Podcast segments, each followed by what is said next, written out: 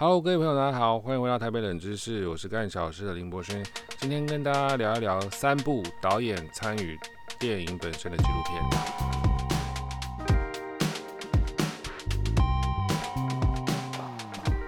导演自己参与到电影本身到底是什么样一个概念？这边呢不是说什么自导自演的这种电影啊，这个自导自演的电影太多了，而且很多很有很有才华的导演自己当导演之外呢，也跑到电影里面去演一个角色。但今天要谈的是纪录片哦，纪录片呢，在我们拍摄的伦理来说，通常拍摄电影的人，如果你直接的。介入了电影本身，影响事件的走向，那这是不是一个道德上的难题啊？所以今天回到纪录片来谈一谈这个非常有趣之议题哦。那么今天的话也是一样，举三个三个我自己看到过觉得还不错的纪录片来跟大家分享。这三部呢分别是《阿比》《神人之家》和《钻石水族世界》。我们从第三部《阿比》开始讲好了。阿比是什么？阿比就是阿比地狱嘛。导演的家庭呢，爸爸妈妈充满了对立、仇恨，整天都在吵架。所以当他去修了电影的相关的课程，那他的老师要求同学必须要拍一部纪录片了。那他当下就想说：“嗯，要拍纪录片，OK 啊，那我就来拍自己的家庭吧。那家庭有什么好拍的？”就是他的父亲会揍他妈啊，这就是俗称的家暴、家庭暴力。跟老师讨论过之后呢，他写了一些剧情大纲，老老实实的征求父亲的同意。那当然也会有一些签一些文件的。然后就是说要拍学校的作品嘛，那当然爸爸就是签了嘛，对啊。那他也是跟他妈说，哎，要拍这个东西，那妈妈也就签了，他就能跟学校就是去借这个摄影机。然后呢，开始 stand by 啊，就是 蹲点，蹲在哪？蹲在自己的房间。客厅传来了风吹草动、吵闹声、砸东西的声音，甚至好像有揍人的声音啊。他就冲出去一看，发现了爸爸揍了妈妈啊，揍了妈妈。揍的瞬间没有拍到啊，就是说拍到是揍完的那个样子啊。他就问老爸为什么要揍妈妈，爸爸就说他刚刚怎么样怎么样啊，然后惹我啦什么的，然后又问妈妈说你做了什么事情，妈妈就说哦我刚刚就是怎么样怎么样，各说各话各执一词。此时的呃电影叙事有比较往对爸爸不友善的这个方向去发展，当父亲正在情绪上的时候。其实，摄影机就是嘟到那个爸爸的面前啊，爸爸当然是压起来嘛。他刚揍完自己的老婆，那是不是可以顺便揍一下自己小孩？那当然，那个气氛是非常紧张的。此时就出现了一个我认为最屌的一个经典台词啊，爸爸就是说要砸摄影机，可能是用动作，然后就是有点威吓这样。比手画脚，比个拳头还是干嘛的？结果那个导演他就讲说：“摄影机是我跟学校借的哦，弄坏了要赔很多钱哦。”这个真的是太屌了！这真的是导演呢自己用身体去介入一个影视作品的案例，同时是导演也是演员哦，是导演也是演员，而且这个是没有办法去切割来的啊。没有办法去分开的。阿比就是指的是阿比地狱，这个地狱里面就指的是整天充满吵吵闹闹的家庭。所以这一部阿比纪录片，我印象中是在金穗奖，这是一个短片的奖项哦，看到了。那当年画面的呈现啊，没有很精致，因为蛮粗糙，但是。非常的生猛有力，而且是导演的亲身经历的解剖。对我来讲，这个人性的残酷面一览无遗的展现了在大家的面前，很赞，很赞。那多年之后，这部电影我其实现在已经找不到了啦。不晓得这个导演后来有没有继续的往那个电影产业继续走，有没有在纪录片这条路上，在别的题材上，或者是对于自己家庭的题材上有一些耕耘，或者是新的创作？为什么要讲这段话？因为像比如说，我现在在跟各位分享这部电影，已经是多年之后的事情了。你呀，跟我。我们可以很轻轻松松的走走出电影院，然后呢，用自己有限的人生经验去推敲刚刚看到的这些影像，到底有什么样的社会文化性的意义，然后分享给大家。但是，但是，纪录片里面的人还要继续过生活啊！他们是很真实的人呐，他们是一个真真实实的一个家庭诶，家里面的爸爸妈妈都是真的嘛，对不对？所以我才觉得这个真的是既残酷又令人感到珍贵的一个影像啊！我非常佩服导演的勇气，因为其实我自己我自己也在电影里面看到某部分我自己经历过的一些伤痛和缺憾，确实是有的。这个真的是没有办法避免的哈。好，那我们接下来讲第二部，第二部叫做《神人之家》哦。神人之家是在讲述一个家庭，其实就是有一个呃类似像是一个神坛，然后大家会来问事情。那问事情的时候呢，可能神明会降到我们这些呃人的身上，因为这个叫做有带天命啊，带天命。那同时呢，也是这个家庭里面的成员开始要去做一个农地的耕作。那这个农作物呢，是就是小番茄。我们也知道，这个小番茄其实当年有一段时间，小番茄的这个价位还不错啦。好，种植小番茄是一个引子，用这个种植小番茄来呈现人跟土地跟天的一个搏斗跟对抗啊。那同时，另外一条故事线也是在讲说，这个降天命这件事情哦，对于这个家庭来讲稀松平常，因为常常会有人来问事情啦。求平安啦，然后问运势啦，问东问西的。那这个天跟对抗这个天，跟接天命这种东西，在电影里面产生什么样的一个火花？那既然这样子的一个家庭成员自己也是导演，那他怎么样去处理这样的一个叙事呢？很简单，他在镜头后面时不时的会。存在时不时的又会消失，会有一些提问嘛，也是整部作品的一部分。我我蛮喜欢的，我真的蛮喜欢《神人之家》的。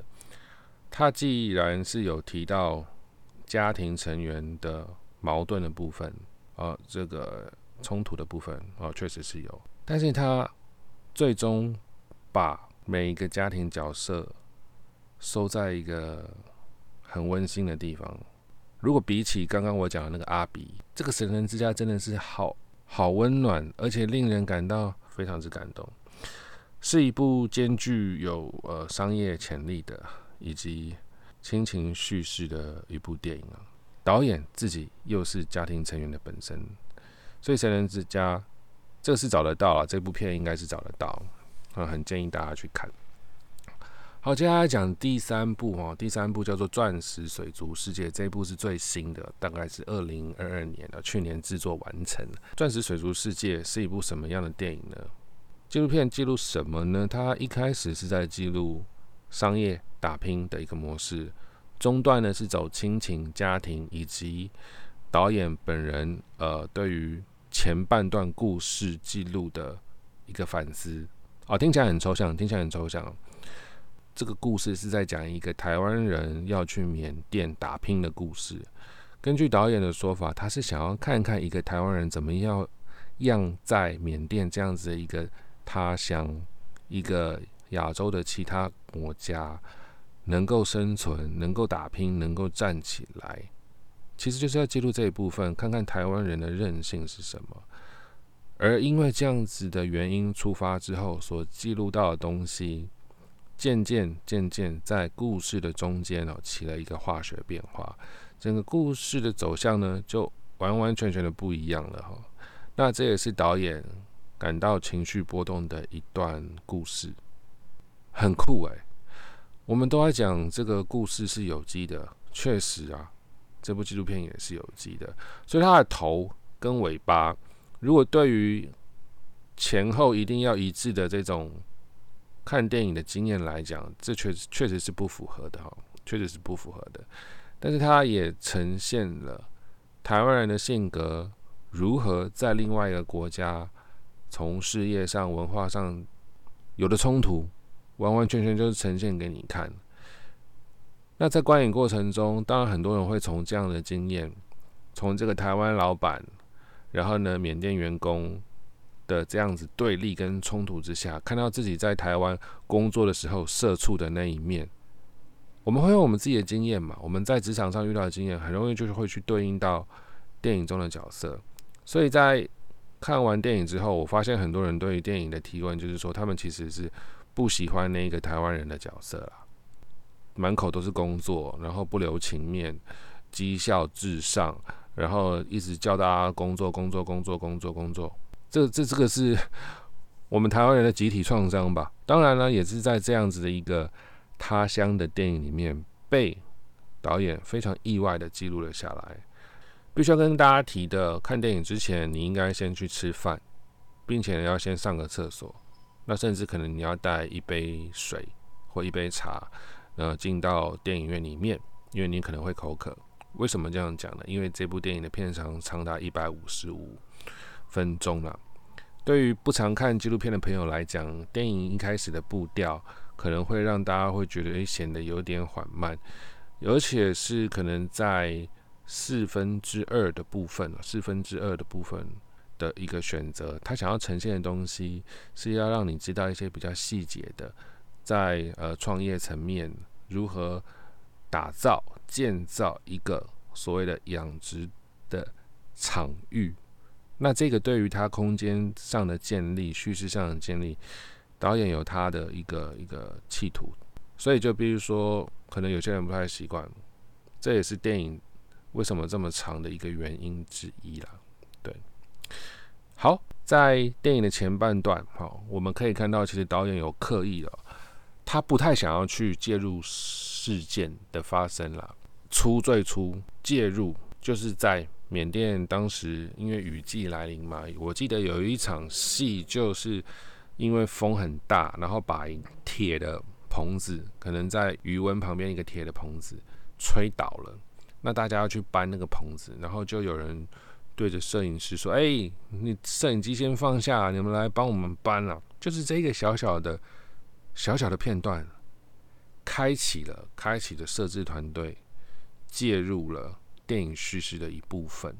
好，那我接下来讲的东西可能会有点暴雷，有点暴雷。如果各位要去看这一部电影的话，那建议现在是可以先转个台，我们晚点再回来哈。第二个啊，第二个。介入的部分是什么？钻石水族世界是养虾的嘛？那当然，虾子 之后养出来要去跑业务嘛。那么，因为他们在地方上等于算是从零开始，所以跑业务的这个层面，当时这个台湾来的这个小杜哥，也就是我们刚刚讲的这个台商的这个角色，他就说啊，那我们要有一个这个广告宣传短片啦。这个广告宣传短片就是能够让去跑业务的这个同仁。啊，可以现场展示给餐厅看，说，哎，要不要来买我们的呃这个虾子？那这影片怎么办？我我们找导演帮我们做好不好？就是我们来讨论一下，那是不是给导演来剪个两分钟，什么什么之类的？电影叙事里面也没有交代说，那这部片两分钟的片，广告片到底有没有剪出来？不过在事后的 Q&A 环节里面呢，我们有问导演啊，导演是说哦，这个因为种种原因没有没有剪出来。那种种原因是什么？是你呃价钱谈不拢，太便宜不想做，还是说做不出来，还是说呃这两个合伙人其实不知道自己想要的影像、想要说的故事是什么？所以导演其实在现场回答了我们，又好像没有回答。但是我们可以知道，他能做啊，他其实是可以剪一个两分钟的东西给他们嘛。但是他为什么选择不做不处理？是不是他可能想要刻意的、刻意的，并且有意识的想要保持一定之距离？可以感受到导演的这份企图，但是这样子的一个企图很快被打破了哦，很快就要妥协了。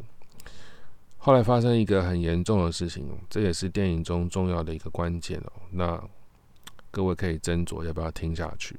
在合伙的过程中，因为小苏算是一个混血，他的中文跟缅甸语是还蛮 OK 的，所以他就是跟他的先生去跑业务。而身为一个台商的这个小杜哥，就待在工厂去做一些工厂上，啊，从上到下啦，比如说看一看、寻寻这个水塘啦，做一些技术上的调整啦，然后把虾子顾好之类的哈。而这样的分工的前提下，其实小杜哥也是一直不断、不断、不断的去催促了，去催促说小苏他们那边是不是要动起来，要更积极一点啊，更积极一点去跑业务。好，那也是在这个过程中，原本呃怀孕的怀孕的小苏，就在纪录片记录这个故事的过程中，呃，小苏很不幸的。呃，没有办法留住孩子啊！啊，工作的过程中哇，送医院啊，这样子。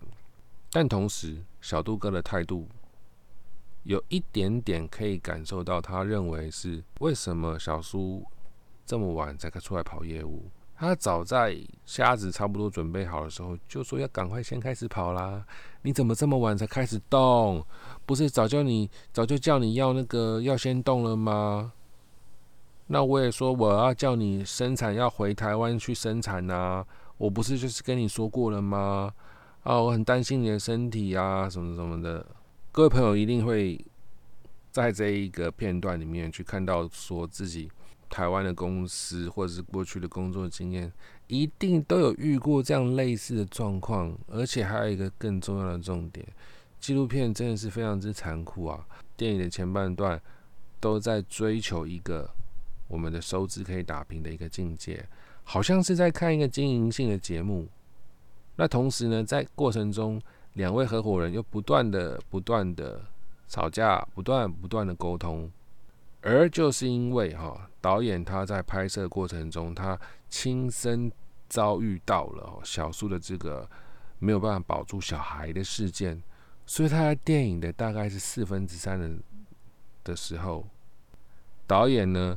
自己进入了画面中，跟小苏有一段蛮深刻的一个对话。他把摄影机开启之后，对准自己，然后开始就是跟小苏讲一些心里面的话。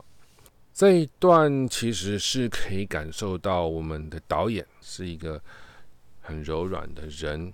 这段告白显现了导演的担忧，但也同时也显现了小苏的。气度是非常大的，然后他就认为这些事情过去就算了，过去就算了，呃，没有必要就是哦坚持下去。所以我们可以看到商业电影的开头，但却是一个亲情、家庭文化的一个结尾。头和尾之间除了比重不一样之外，哦，叙事的角度也不一样，但是它却却就是一个真实呈现了一个纪录片。最有机的一个例子嘛，你你怎么可能去预测到纪录片会怎么发展呢？这不是剧情片呐，有机也正是纪录片有趣的地方。那导演自己本身介入电影到底行不行，适不适合？我认为可以看是什么样的原因。那有很多很多不同的个案，但不管你怎么处理，你要挑战伦理，你要挑战道德，但有一个前提，你要好看呐，你是要好看嘛？对不对？你如果不好看，没有点，没有让人家能够有精神上的收获，或者是观点上面的享受，我相信你，你的观众没有办法陪你一起走下去。诶，我也觉得这个其实跟选举有点像哦，就是说你凭什么要支持者陪着你一起走下去哦？那最近的话，在新竹有一位立委叫做邱显志，他为了能够好好的在这场选战中继续来捍卫啊。在立法院服务弱势、服务交通、服务居住正义的一个机会，所以他推出了很多“臭臭”的小物，比如说像“臭”的帽帽哈。那推出这个秋的帽帽其实不便宜，但是目的呢，就是让这样子的金额能够进入到他的选举运作的经费当中，可以去打败那些具有财团、具有家族势力支持的候选人，陪着你一起走下去。借由这些小物，让我们一起能够，即便没有参与这场选战，也能够陪着邱前志委员一起走下去。好，那以上是没有收钱的工商服务时间。那么钻石水族世界目前呢场次很稀少，大家可以上呃华山光点的网站去看特别放映的时段。好，以上就是这一集的节目啦，我们下一集再见喽，拜拜。